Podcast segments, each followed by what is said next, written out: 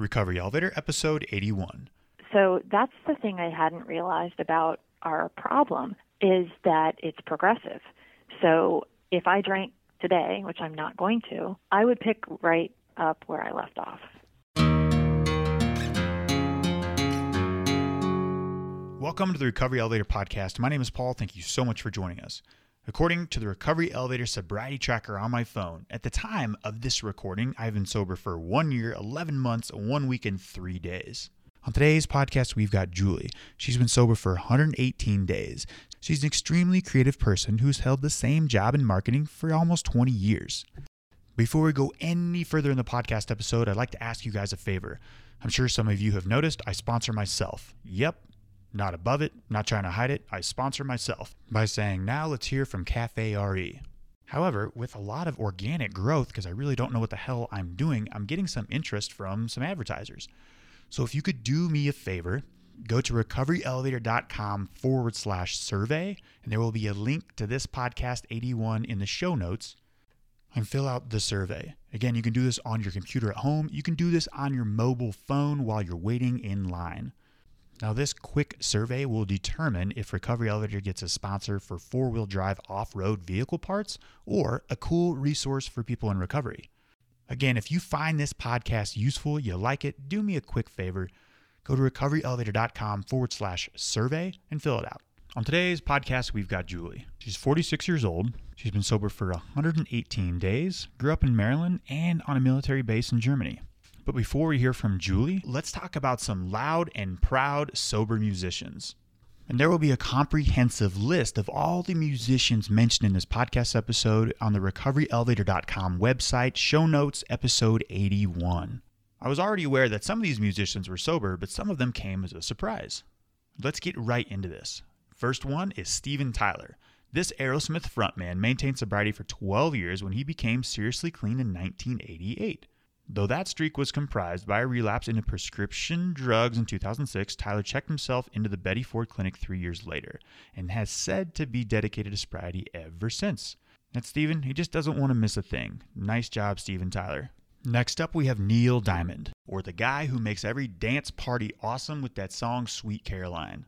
Neil finally commented publicly about his sobriety two years ago, stating that he had achieved sobriety since 2011 after decades of alcohol and drug use.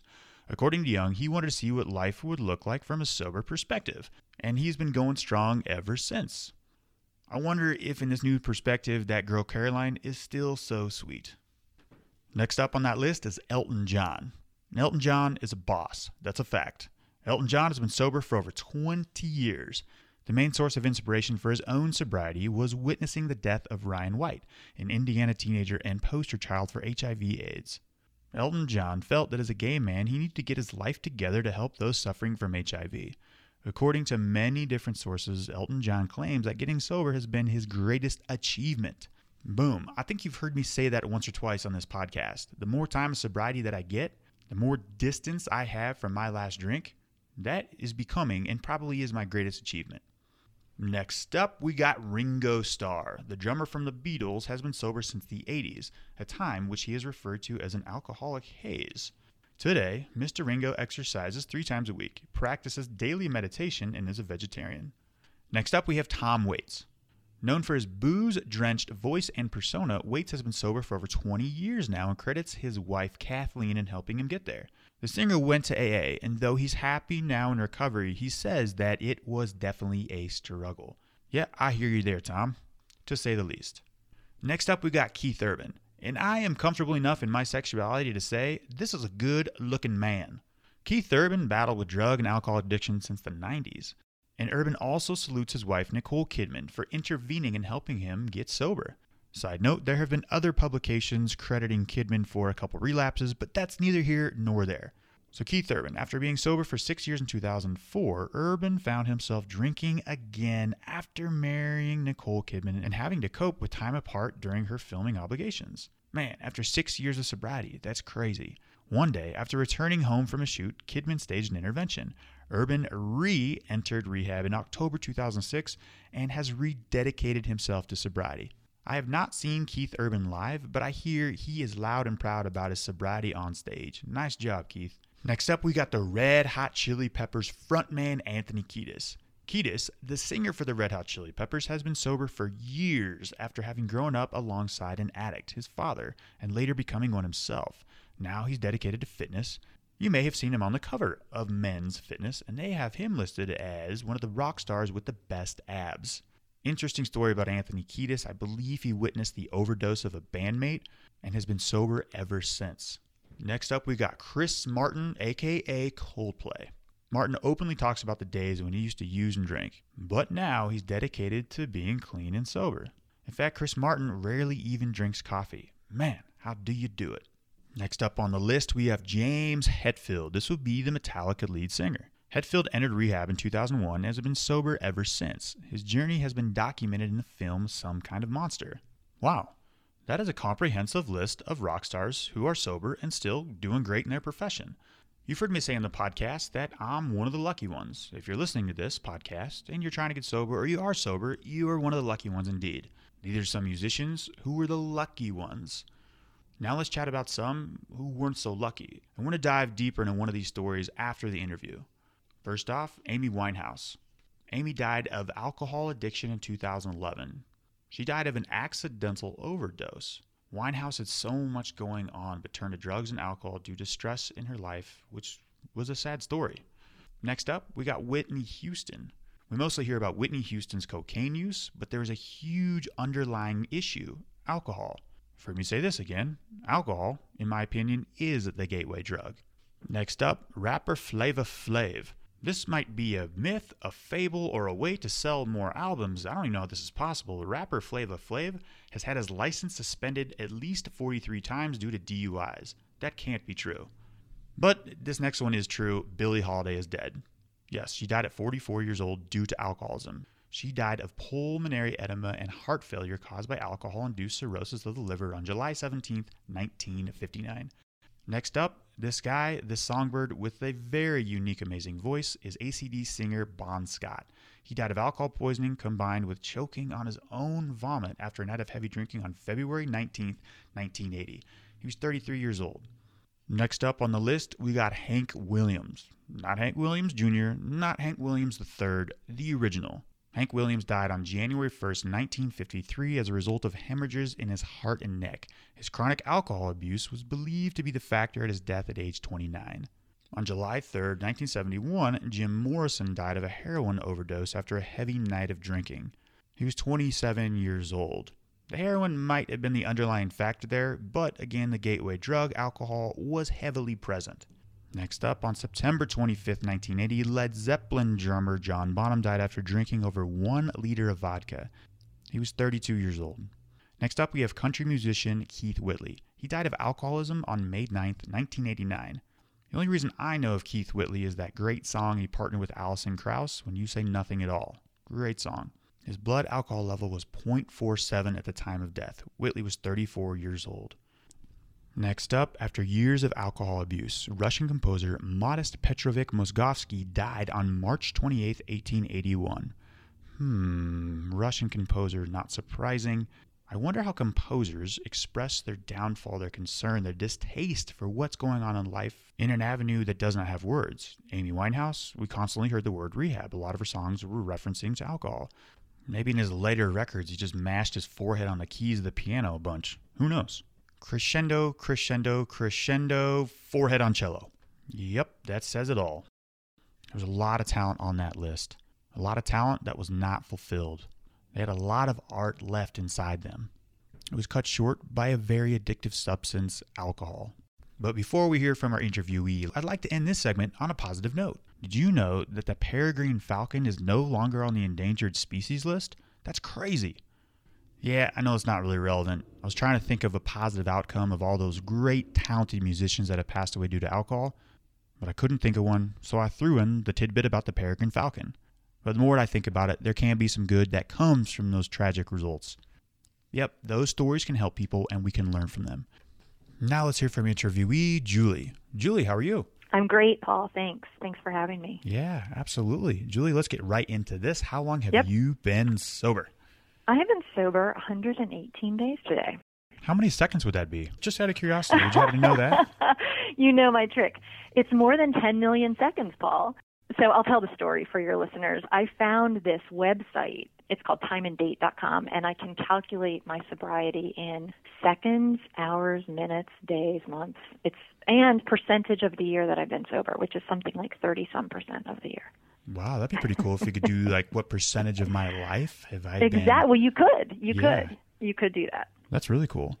Yeah. Nice. Well, Julie, give listeners a little background about yourself. Maybe where you're from, what you do for a living, how old are you, are you married, and uh, what do you like to do for fun? Sure. I am 46. I grew up in two places. I grew up just outside of Annapolis, Maryland, and also uh, on an Air Force base in Germany, where I started drinking, as a matter of fact. I am in marketing. I've been with the same company almost 20 years, and I I'm really lucky. I love my job.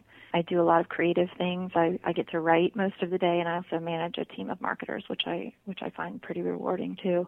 I am uh, I'm on my fourth year in a relationship with a great guy who is a normal drinker, and for fun, I like to be outside. So I love hiking. I love boating. I love swimming. I have a dog and a horse, so I'm really active with my dog, and I, I love to go riding my horse on you know in the evenings when it's hot in the summer like this. So I'd like to stay pretty active, and I like to be outside. Nice. That is so cool. And right now, you've been sober for 118 days. We chatted before, or I think in an email you mentioned that you are almost to uncharted waters. Previously, you were sober 129 days before Yes. relapsing at a wedding. Yes. Yeah, so, So we're last- approaching there. What are you going to do different when you get to a 100 a day, 129, or 10,300,007 seconds? That's a very good question, and so, and that's sort of my next milestone. You know, there are some people on the Cafe RE page, and I know we'll talk about that in a little bit, who don't count, and I I really respect that. I, it makes a lot of sense to me. But for me, these milestones I find really helpful because it's sort of, you know, I was a I was a runner in high school, and so I I learned sort of the next, you know, I, I trained myself on the next thing. So the next thing for me is 130 days, really, because last year I had 129. And I was, I guess, what you'd call white knuckling it. So I was doing it on my own. I had no, no Facebook support, no in-person support. I just knew that it was time to stop, and I just did it cold turkey, which I I would not recommend if anyone can help it. Um, my sober experience this time around is night and day. Um, just the level of support that I have uh, from the folks on Cafe RE and some other sober friends that I've made it's made all the difference. So I guess the answer to your question is um, I am reaching out and I will continue to reach out. And the other thing I do differently is I make myself accountable. Hmm. So I tell people, you know, I'm I'm very I'm I'm new to sobriety, so I'm I'm you know careful and selective about who I tell, just because you know I'm still Sure. getting my ski legs. But I'm going on vacation in August, um, going to a resort in Central America, and I've already told the friends that I'm going with that I'm not drinking. And I've only gotten support. In fact, one of them wrote back and said, "Good, I'm not drinking either."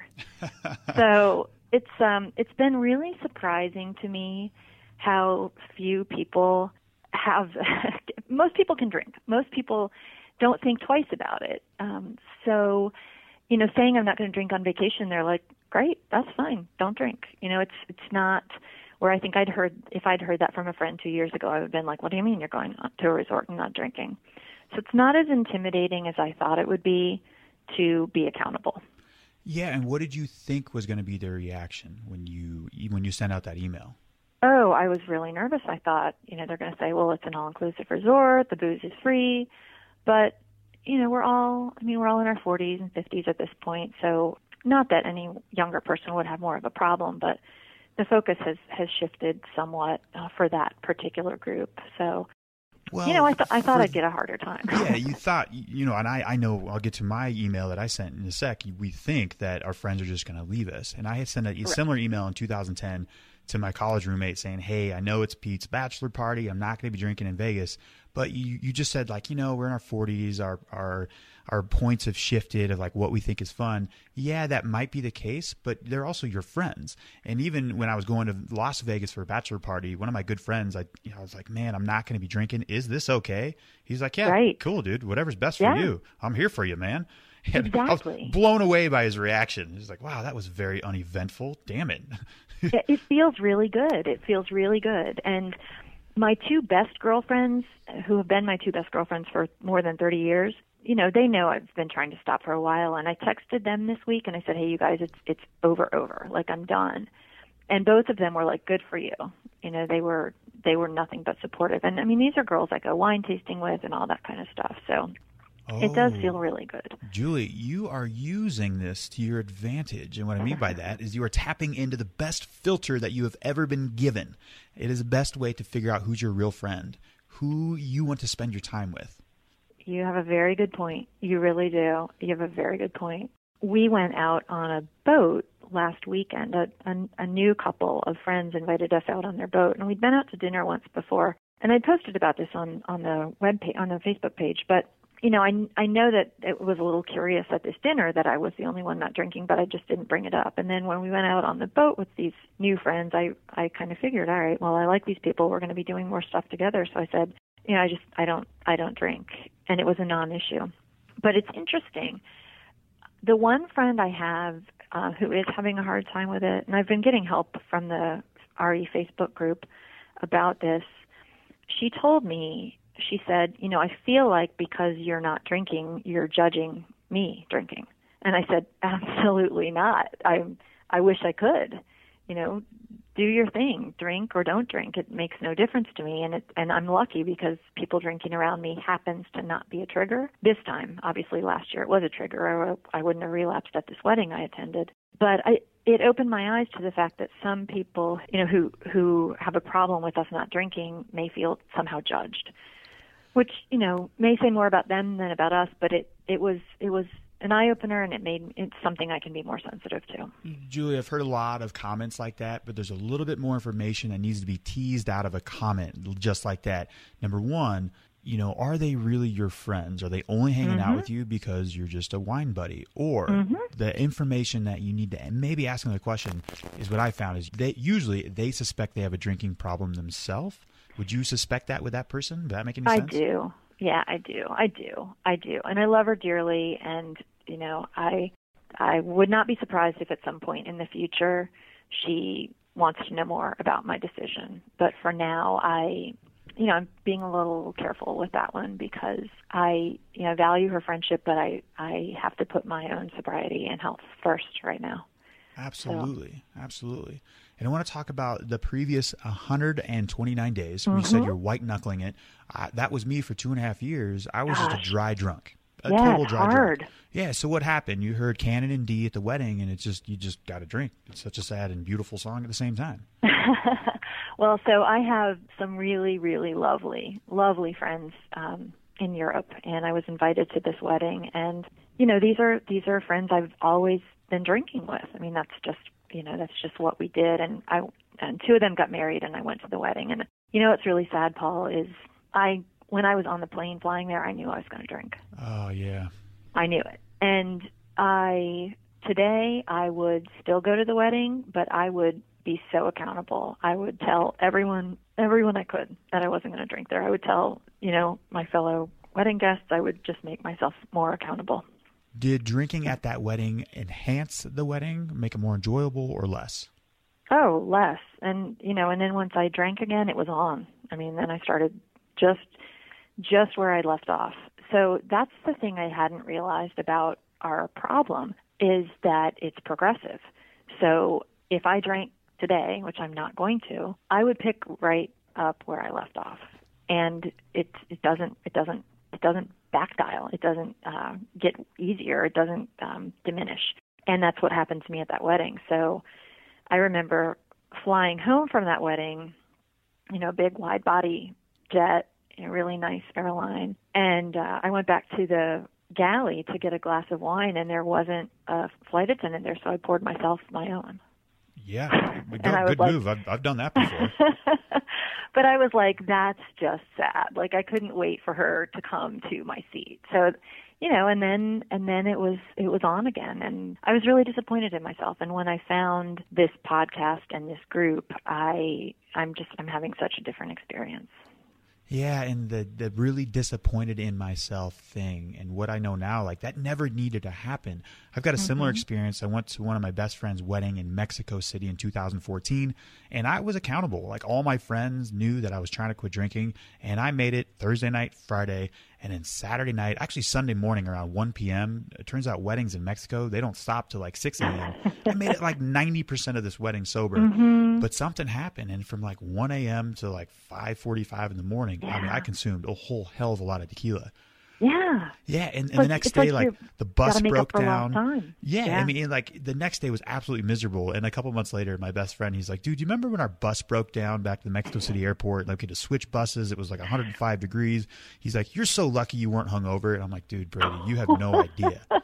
You have no idea." Right, right. And like hearing that now, hearing your story now, being like hungover on a bus in Mexico City in like the heat of the summer sounds like the worst possible thing. Like you know, like why do we do this to ourselves or why did we? Yeah, and that is painful enough, just the physical pain and, and breathing that air down there, but also the self loathing, like you said. I was yeah. so ashamed. I couldn't look at myself in the mirror. Yeah. I couldn't talk to my friends. And you know, and that is kind of when I started telling, reaching out to other people. And that was July. Yeah, I got sober like two months later. And gosh, yeah it's tough. But talk to me about the podcast title Recovery Elevator. Talk to me about your bottom or what really brought you to the reason that you thought you needed to quit drinking. Sure. So the reason is a really good one, I think. Um, this this time around, I let down a friend. So um, it was April Fool's Day. I have a friend who has some back problems, and she needed some help lifting some things and I had promised to help her at a certain time and I drank and I passed out and I slept through my commitment and she was really hurt and I just I was like that's not who I am. That's just not the kind of person I I think I am and that's not the kind of person I want to be and that's not the kind of friend I am. And despite many many many other uh, signs to quit and embarrassing things and horrifying things, that somehow didn't get me to quit or didn't get me to quit for very long. So I had I had what I what I believe is a pretty typical pattern of like I'd be able to stop for 3 days or 6 days or sometimes 10 days but not usually that long. You know, so I'd do something embarrassing and and stop. But when that happened, it was just such a seismic reminder to me that that's just not who I am or who I who I want to be and I that was all it took. That was all it took. I that was my last drink. Wow, nice job. And and you didn't let you know after five or six days the addiction didn't tell you in, in your own voice like hey Julie like it's been six days there's no way we have a drinking problem let's let's yeah. go at it again that and, voice talked to me a lot in that you know and told me told me that all the time and I think this time I just was I just knew I just knew it so, was time to stop. Yeah, and so what was your drinking habits like leading up to 118 days ago? How much did you sure. drink? So I'm I was a wine drinker. I liked white wine and I liked red wine equally. And when when one would present a problem for me, I would decide it was the color of the wine and I'd switch to the other color wine. so, you know, I can drink red but not white or I can drink white but I can but not red. Totally. Um so always wine with me. I never I I don't like beer and um so you know, I can have beer in my refrigerator and I won't, you know, I I wouldn't touch it for a year um, it's I just don't like it. And same thing for the most part with hard alcohol. So my problem was a wine problem. Going back, you know, quite a ways. I, I started drinking in high school, like like a lot of people, I think. And I'm I'm this surprises people because of what I do for a living, but I'm actually a pretty introverted person, and I felt like in high school my shyness was was hurting me, which was which was wrong. But you know, I was 16, and so I drank to kind of loosen up and you know to to fit in with cool people and you know and and I think my drinking was probably pretty normal aside from the fact that I was underage. And you know that kind of continued through college and then I would be the person who would pass out at a party. You know I'd be the one sleeping on the couch. There's always one of those people at the party and that was me. You know so not doing anything really really bad at that point but just not not able to handle my liquor and or wine excuse me. And it never occurred to me that I had a problem and at that point, maybe I didn't, but sure, certainly the signs were there. And then in my 30s, you know, there was a period where that type of drinking continued, and then it got it got pretty scary. I guess when I was about 38, where I was, I started drinking alone. You know, up till then it had been social, it had been at parties, and I could go days and days without drinking. It was fine. But um, at that point, I was living in my own condo in a resort community, and I had a lot of other single girlfriends in that same community. We didn't have to drive to drink. And so there was a lot of drinking going on there, and I just kind of took the ball and ran with it. You know, I would drink alone. And then it got to the point where I wanted to drink, you know, most days. It wasn't just a weekend thing. And from there, like some scary things started happening where I I would black out routinely. I would just lose memory completely. And uh, you know, I was lucky. I didn't I didn't get sick. I didn't throw up, and I didn't really get bad hangovers. But I, my thing was passing out and blacking out. And I'd also wake up with some bruises, and I was like, how in the hell did that happen? You know, I. So definitely the signs were there at that point. I was like, all right, I need to. At that point, I never said I need to quit, but I was like, I need to really dial it back. I don't think I realized until the last few years, and I started reading and educating myself about alcohol and alcoholism, that I realized that you know, this is a really progressive, really dangerous. Yeah, so let's I talk felt, about cutting it back for a second. Did you mm-hmm. ever try to do that and like put rules in place? Oh gosh, yeah. I think absolutely. So like the white wine, red wine thing I told you, yeah, uh-huh. I mean uh-huh. that was my thing. I I blame it on the wine, the color of wine. But yeah, you know, I did the thing that I think gosh, like everyone I've talked to has done where it's like, "Oh, okay, I'll I'll just drink Friday and Saturday or I won't drink, you know, after or I won't drink before 5 p.m." And if you keep at this long enough, those deals you make with yourself, they go away and you just don't care. And you know, I also loved a social excuse to drink. So if I if I had a baby shower at 11 o'clock in the morning and they had mimosas, I was like, you know, game on. But I mean, who gets drunk at a baby shower? But I thought a lot of people did. I don't know. I've, I've never been to one. Well, that's that's true. That's true. But you, or maybe yeah, not blacked out at a baby shower. But Correct. yeah, I guess you're right. But like when when you stop drinking, you realize you might have been the only person drinking at the baby shower gotcha. or drinking heavily. heavily. So yeah, yeah, exactly. Yeah. Isn't it crazy when you stop drinking and you're at a social event? You're like, wait a second, Mindy, she's only had two beers. Like, what? all my other right. friends, yeah, they're right. shutting it down after one, two beers. Like, oh what? yeah, oh yeah. yeah. Well, when I go out to dinner with my boyfriend, you know, he'll have a beer or water. Like, he doesn't really care. And if he has a beer, he might switch to water. And I'm just like, I don't tell him this because he doesn't have a problem. But I'm like, how? That's like a, a party trick. That's like magic. I can't do that. party that. trick. That's magic. Yeah. I love it. Like the magic rings. Yeah, I remember when I when I first stopped drinking, I would look at people almost with disgust of like, how in the hell are you able to? I mean, just getting angry in myself. Mm-hmm. It's crazy. Yeah. I get it. Well, I so we talked about the first week I was sober, and you asked how that went. Part of the reason it went so well is because I purely coincidentally I was hiking in the Grand Canyon my first week sober, so I got sober, and then I think like two or three days later, I flew out to hike the Grand Canyon. And I was like, well, this will be a piece of cake because there's no alcohol in the Grand Canyon. But there is. There is. Uh, At the bottom. There is a place called Bright Angel Lodge, and it's a beautiful, beautiful, beautiful place. But for two hours, some nights, they do serve wine and beer. And the reason I didn't drink is because, well, number one, I was proud of my new sobriety and I wasn't going to jeopardize it. But number two, I was like, well, two hours is not nearly long enough. Like, I'm not going to be able to do any meaningful drinking in two hours. Yeah, what's the point? Correct. So, yeah. so that went fine. Yeah, what's the point? And you mentioned mm-hmm. the, the timing worked out well for you. And, you know, there is no good time to get sober. You just might as well do it. But you mm-hmm. can actually put strategic times in place. You don't want to be like detoxing while you're walking down 5,250 feet into the Grand Canyon, you know, the river basin but yep. you can actually find a strategic time when, okay, I do have a week off of work, or okay, like, you know, it's this is not a stressful time of the year. But in the end, like it doesn't really matter. Like if today is the very best day to quit alcohol. In fact, today is you have the very best chances of quitting alcohol because just like you said earlier, Julie, is this is a progressive thing. Mm-hmm. And what you say is very true. There's no better time than right now. And before I got sober, I listened to your podcast. I mean, I still do, obviously, but I listened to it long before I was able to quit. And I remember thinking, I will never be like those people. I'll never be able to do it. And, and that that's is, wrong. That's, that's wrong. Sinking, terrible feeling to have. Mm-hmm. And, and, that's when you're like focusing on the differences. Uh, well, I'm never yep. going to be able to do that because, well, you know, that person drives a Camry and they live in Georgia. That's no way. That's right. not me. Yep. Yeah. It's very true. And I remember I remember standing on my front porch and thinking, drinking is my biggest problem in life. I Hmm. so wish I could stop because if I were able to stop drinking, so much would be better. And I knew that intuitively. I knew that, and I just couldn't stop. And I was right. Once I stopped, things got so much better. And think, and I was lucky. You know, I had what they call a high bottom. And I never had any problems like work wise or with the law, but for sure my health was suffering and my anxiety was through the roof. And I used to tell myself, oh, I drink because I'm an anxious person. Well, actually, it was the opposite. I was an anxious person because I drank, God, and my anxiety is like gone.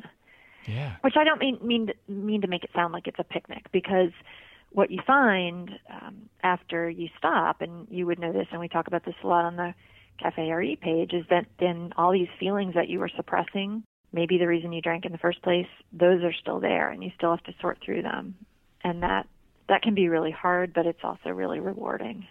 Yeah, and walk me through uh, the um, the months before 118 days ago. So you realized you're like, okay, I want to quit drinking. I've not been able to successfully personally control this. So I'm guessing you went to Doctor Google and started doing some research and, and read some book titles, but also. I, I'm guessing like 50 to 60 percent of the listeners right now have never stepped foot into an AA meeting, and you, I don't think that has been your route either. A 12 step program. Am I correct on that?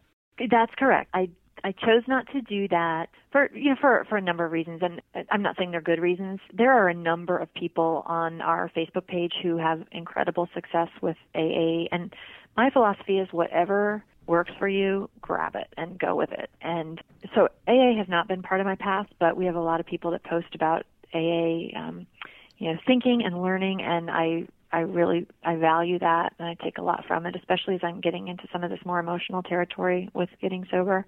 But you know what I do, so I I'm I'm really a fan of outreach and so making sober friends of which you know I've been doing quite a bit and meeting for coffee and going hiking and having dinner and I've been able to do that with a number of people on the Facebook page. You know, I'm not shy about it. I'll, I'm, I'll say, "Hey, I'm in Chicago. Let's have dinner." And Oh, that is so cool.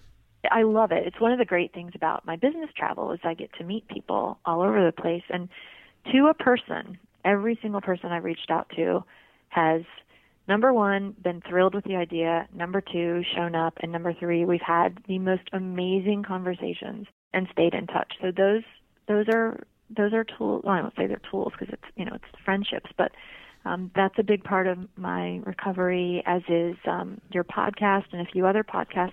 I, I read a lot of books about sobriety. I read a lot of people's biographies, and I did tell my my doctor. I did tell my general practitioner uh, that I had a problem. So when your And he- general practitioner asked you, Julie, how much are you drinking? What was your response? I told him, I said, I'm having like four glasses of wine a day.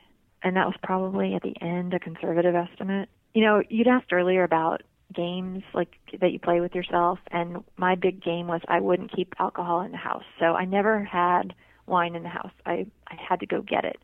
And I wouldn't drive drunk. I had I had that going for me. So my whole evening was this like calculus of when do I need to go to the wine store to buy my one glass of wine? And it just it was so much work and um, Exhausting. Oh, so exhausting. And I remember hearing you say, you know, you had this choice of whether you would go buy beer or go to bed.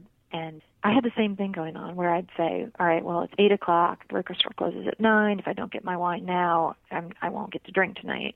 Just really kind of sad, honestly.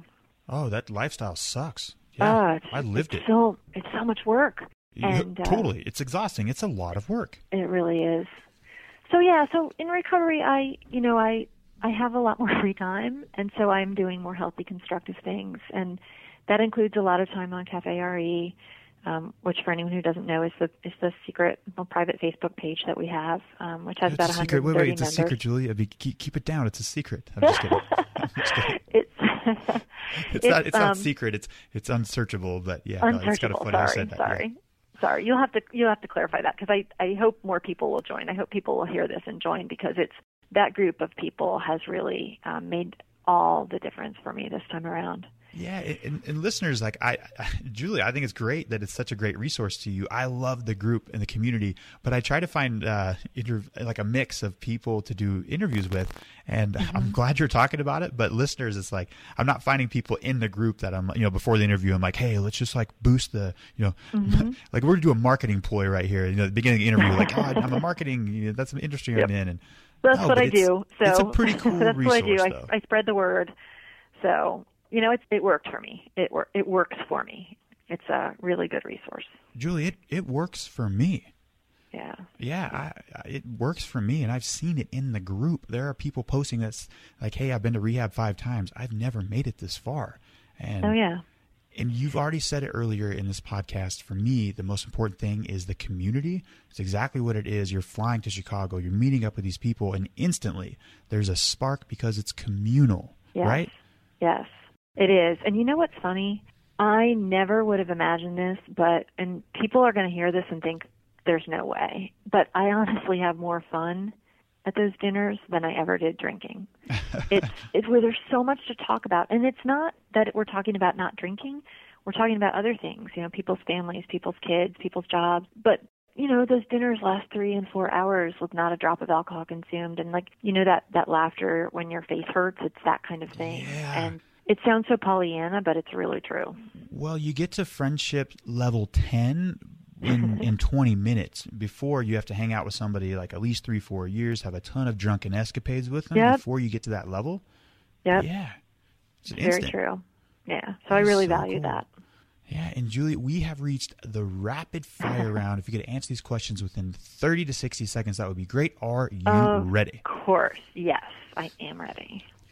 I love it. Number one, what was your worst memory from drinking? Uh, this is so embarrassing, but I'm going to be honest. I passed out in an Uber. I had done the responsible thing and hired an Uber to drive me home from a bar, but I, I passed out in the Uber, and the driver couldn't wake me up when we got to my house, so he called an ambulance. Oh, I love it. I love it's so it's so horrifying, but I'm you know what? I'm so grateful for that guy because it could have gone a way worse way. So Seriously, seriously. Next question. We've all heard of the aha moment. Did you ever have an oh shit moment indicating you couldn't control your drinking? Yep, I did. I had just a couple of these, and that's when I knew it was really time to stop. Um, my habit toward the end of my drinking was I would just have a glass of like I'd take a, a I'd take my wine to bed because I wanted to be safe. So I'd, you know, my my logic was, oh, I'll get in bed and drink. Which I mean, come on, like, so I would I would do that, and if I'd wake up at like you know 6 a.m. or 3 a.m. or whatever, and there was wine left in the bottle, I would have another glass. Yep. And that was I was like, all right, you know, that's that's you're getting to a place of dependency, and that happened maybe two or three times, and that was my oh shit moment and what was awaiting you, Julie, if you do drink again. And I can tell you from firsthand experience, even if that mm-hmm. glass of wine or alcohol is next to the bed or not, you'll get up and go drink it. Because I got to the point where I just couldn't sleep without alcohol. Oh, God. It's terrible. Yeah. Next question yeah. What's your plan in sobriety moving forward? So I, I really like my program that I've sort of created, self created for myself, um, and I want to keep it up. So I'm going to stick with Cafe RE, the Facebook page and I'm really going to ramp up the outreach. Meeting people, talking with people in person is is huge for me. Like today talking with you, like this will sustain me. Like this is my great awesome thing for the day in terms of community. And I, you know, I'd like to do something like this more days than not. This is actually what my recovery portfolio looks like too. Exactly. Right now. You turned it into a podcast. Yeah. So, yeah. Yeah. Next question: What's your favorite resource in recovery? And you can't say Cafe RE. I'm sorry. I, I can't. Okay, so I will tell you because I have a note here. There was something else I wanted to mention. I talked about reading, and there's a book called Drinking a Love Story, and it's written by a woman who unfortunately has passed away. Her name was Caroline Knapp, and she's a woman who would be about my age right now had she lived, a little bit older and she wrote about her drinking struggle in a way that I completely identified with and I was like that is me. You know, the city's different, the job is different, but that is my story. And I've read that book 3 or 4 times, probably more cover wow. to cover. So I would say that's my favorite resource. Yeah, how did she die just out of curiosity? She died of cancer that I understand was unrelated to drinking and she had managed to get several years of sobriety before she died, and her best friend uh, is, a, is another writer named Gail Caldwell, and Gail Caldwell wrote a tribute book to Caroline called The Long Way Home or Let's Take the Long Way Home Hmm. about their friendship and sobriety and it is it's a really beautiful book and it it gives you hope that if you're struggling with something like this um, it shows you what's on the other side. Nice. In regards to sobriety, Julie, what's the best advice you've ever received? it's really simple. I really thought about this question but it's really simple and that is just that life is better sober. And i would not have believed that until i got here. You know i thought drinking made life so much easier and made me more able to deal with problems. It actually is just the opposite. It just makes life so much harder. So you know the advice that i got was you know, life is better sober you know i don't have any more shame i i it's just a huge weight lifted off my shoulders um it's really uh I realize I'm sounding a little bit like a pink cloud person here, which I guess is what um, what you call like somebody who's just mindlessly happy. But I'm not. It's just that my life is much better than it was when I was drinking. Yeah, pink cloud or not, if you do the external validity test, yeah, when I was a kid and I didn't drink for like 15 years, life was Mm-hmm. Freaking awesome. Right. Yeah, Right. life was a hell of a lot better at that point than when I was drinking. It Yeah. was. It Yeah. was. Next question, uh, Julie, what advice do you have for somebody who's wanting to quit drinking? That you you can do it. It is it is absolutely doable. Like I said earlier, I would hear this podcast and I think, well, you know, great for them. They have more more resolve than I do. More. Yeah, like I was like, that's amazing. You know, I'm happy for that person, but I I there's something special or different or unique about me that I won't be able to do that. And I was wrong. It if you're somebody listening to this and you think there's just no way in hell I can ever stop drinking, you just can. You know, and I don't mean to to be flippant about this because I realize, you know, I'm in early sobriety. I've you know just got under 4 months. I need to be really vigilant and I never take this for granted, but it it is doable. It is definitely doable if you, especially if you set up the right resources. Julie, you're not out of the woods, but this Nope. just in, I'm not out of the woods yet, and we really don't come out of the woods. That's totally fine Right. because we're not alone in the woods. There's a ton of us, and we have three-hour conversations at dinner time with people we don't know, and it's a blast. Yeah, and you know the other thing, the people I met in recovery are amazing people. They are really smart, really accomplished people. You know, I guess 10 years ago I had the I had the wrong perception that people with drinking problems were, you know, sort of derelict. Not true. Not even close to true. Not even Um, close. And I got three more questions for you. Oh, I'm go for throw it. these Sure. on you. Julie, Sure. what did you lose to alcohol? I lost two important things. I lost a lot of self-respect Check. you know, on a daily basis when I would drink and I think, why, you know, what is wrong with me? Why can't I get this? And I lost time. I lost time. I drank away hours. I lost evenings to red wine. And those were two hard things to lose. But the good news is that as soon as you stop, you get those back. Like, I quit drinking on a Friday or Saturday, and by Tuesday, I was hiking in the Grand Canyon, and I was so proud of myself. So, it doesn't linger. That that shame, that self loss of self respect, it comes right back. Julie, what's advice that you would give to your younger self? I wish I'd never started drinking. You know, I started drinking because I wanted to be I wanted to be more outgoing, I wanted to be cool, I wanted to fit in, and I never needed to. You know, I was I was I was just fine the way I was. You know sometimes you, you look at a teenager or you look at a kid and you think how amazing that person is. You know, I look at my niece and I think you don't have any idea how cool you are. You know, I wish I wish I had seen that about myself when I was 16, but you know, it took it took 30 years. Yeah. And Julie, what's on your bucket list? Oh gosh. So I love to travel. I turn 50 in a few years and my goal is to have visited 50 countries by the time I'm 50 and I have like 6 more to go. Wow. Uh, so I have a lot of traveling I want to do in the next 3 years, including in particular the Galapagos and uh, I want to go on a safari in Africa. And you can't be drunk on a safari. No, I went to Ecuador and there was a group there was a group I was traveling with that went to the Galapagos and no Uh-huh. joke, I was like, Yeah, I think I'd rather party in Quito. Oh gosh. It was a good time, Yep. but you get the point. Yep. Have Yeah, you been to get it. Peru? You probably have. No, I haven't. Whoa. I haven't. You know, I know I might Cafe I know I might RE, go. Recovery Elevator, we're doing a trip in April. I know. I might want to go. I couldn't do it when you guys were going this fall, and when you moved it to April, I thought, uh, that's a definite possibility now for me. Well, yeah, Julie, I actually saw your post saying, "Darn it, guys, I can't do it now. Maybe in April." Oh. And Oh. so I, I, I like called the hotels, everybody, All the travel. I was like, "Look, this girl Julie can't do it till April," and so you kind of right, have well, to go now.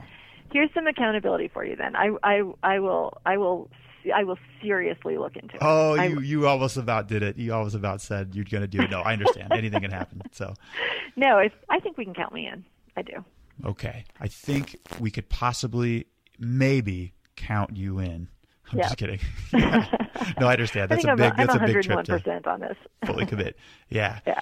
Um, bef- and before we go, give listeners your own customized "You Might Be an Alcoholic" gift line. Oh gosh, I have a good one. So I used to take those online tests all the time to find out if I was an alcoholic, and like you know, you answer a bunch of questions, and then it says you got eight, you're an alcoholic. um, so I was on this quest to find a test that would tell me I was not an alcoholic. I'd probably taken like ten of those tests, and every single one told me I had a problem. so you might be an alcoholic if you shop for the test online that's going to tell you you're not an alcoholic. That's hilarious. And then you come to the conclusion that all these tests are wrong. Oh yeah, I was like, well, you know, clearly there's a flaw in this test methodology because I don't have a problem. Yeah. And then I would always seize on the one answer that I didn't get. So I was like, well, you know, I don't like, you know, whatever the thing was, you know, I don't do that, so I'm fine. Yeah, I no longer hold Stanford and the high Mm-hmm. esteemed that I used to because their alcohol dependency test is definitely wrong. Exactly. Definitely, Yeah. definitely wrong. Well, Yep. Julie, thank you so much for joining us. We're gonna have a great time in Peru. It's gonna be awesome. Yes, we are. Thank you, Paul. Thanks for inviting me. I'm really happy to do this, and Yeah. um, wish everybody well that's listening. Thank you. Before we dive deeper into one of those musicians, let's hear from Cafe RE. Before I got sober, I felt alone. It felt like I was the only one in the whole world who found it extremely difficult to stop drinking once I had started. With Cafe RE, I now know I'm not alone. In fact, there are so many people all around this world just like me. In Cafe RE, for $12 a month, I get access to a private, unsearchable Facebook group where I can connect with other like minded individuals, meet with them face to face in several weekly live webinars and meetings. I can get paired with an accountability partner who has a similar sobriety date as mine. I can attend in person meetups and attend exclusive sober trips to places like Costa Rica. If there's one thing I've learned in sobriety, it's that I can't do this alone. Go to recoveryelevator.com and use the promo code ELEVATOR for your first month free. Again, use the promo code ELEVATOR when signing up for your first month free. Now let's talk a little bit more in depth about Miss Amy Winehouse. Amy Winehouse won five Grammy Awards for her 2006 album Back to Black and is remembered for songs like Rehab, Back to Black, not to be confused by the AC/DC hit Back in Black, and also she wrote Valerie. She died in 2011 at age 27. When listening to Amy Winehouse's songs, you don't need to sit there with a pen and paper to realize that she struggled with drugs and alcohol. It was a huge part of her life. So let's fast forward it to the comeback and then the downfall. Regardless of personal setbacks, 2009 proved to be a crazy good year for Amy Winehouse. Professionally, shall we say. In 2008, she released the album Back to Black, which was declared the second highest selling album in the world. Holy cow. And in 2009, she earned entry into the Guinness Book of World Records for most Grammy Awards won by a British female act. I think only Beyonce has more than her at this moment. I could be wrong, but I think that's right. But the wheels tragically came off on July 23, 2011, which is called an accidental overdose with alcohol. As for the exact numbers, the coroners found that her blood level was at 416 milligrams of alcohol per 100 milliliters of blood, which would basically be a 0.41. The legal limit, 0.8. British coroner Suzanne Greenaway announced that the 27 year old female singer died of a death by misadventure and that her passing was an unintended consequence of accidental alcohol poisoning. Hmm. When I first read the unintended accidental alcohol poisoning, I was a little hesitant to buy into that theory, but then I thought back to my time in Spain. When I owned a bar from 2005 to 2008, I drank my face off. When I started drinking, I couldn't stop. There were times when I woke up in the morning and I would find bottles in my room that I didn't remember finishing in the middle of the night. Very easily, and this possibly should have happened. The powerful combination of Ambien and a ton of booze, I would kiss the night goodbye. Audio's consciousness, I'm passing out for hopefully 15 hours. But what would happen? I'd wake up in the middle of the night, probably two hours after I went to bed, and just start drinking. I wouldn't even know I did it. Just start drinking. I couldn't sleep without it. It became a habit. Didn't even really know I was doing it. These days, I night eat. Sometimes I wake up in the morning and I say, Whoa, I had three bowls of Cinnamon Toast Crunch last night. I'll take this over that any day. Plus, Cinnamon Toast Crunch is freaking delicious. So, yeah, that could have been me. That would have been the same thing. They'd have interviewed my roommates and been like, "Well, no, I don't I don't think he's suicidal. I don't I don't think so. We were at a club last night. It was a hell of a lot of fun." And yep, my parents would have received a call saying that I died of an accidental overdose. Tragic indeed, but it happens. Happened and it will continue to happen unfortunately. Happens more than we think it does. So before we depart, I'd like to end this podcast on a bright note. Did you guys know that the swift fox is also no longer on the endangered species list? Holy buckets, that's so cool. No, but really, these stories can help. I'm one that has to learn a lot of lessons the hard way from my own experiences, but this is one I'm going to learn from Amy. Recovery elevator. We took the elevator down, we got to take the stairs back up. We can do this. Oh, yeah, and thank you very much, Chris Martin, for the song Fix You. Best song ever.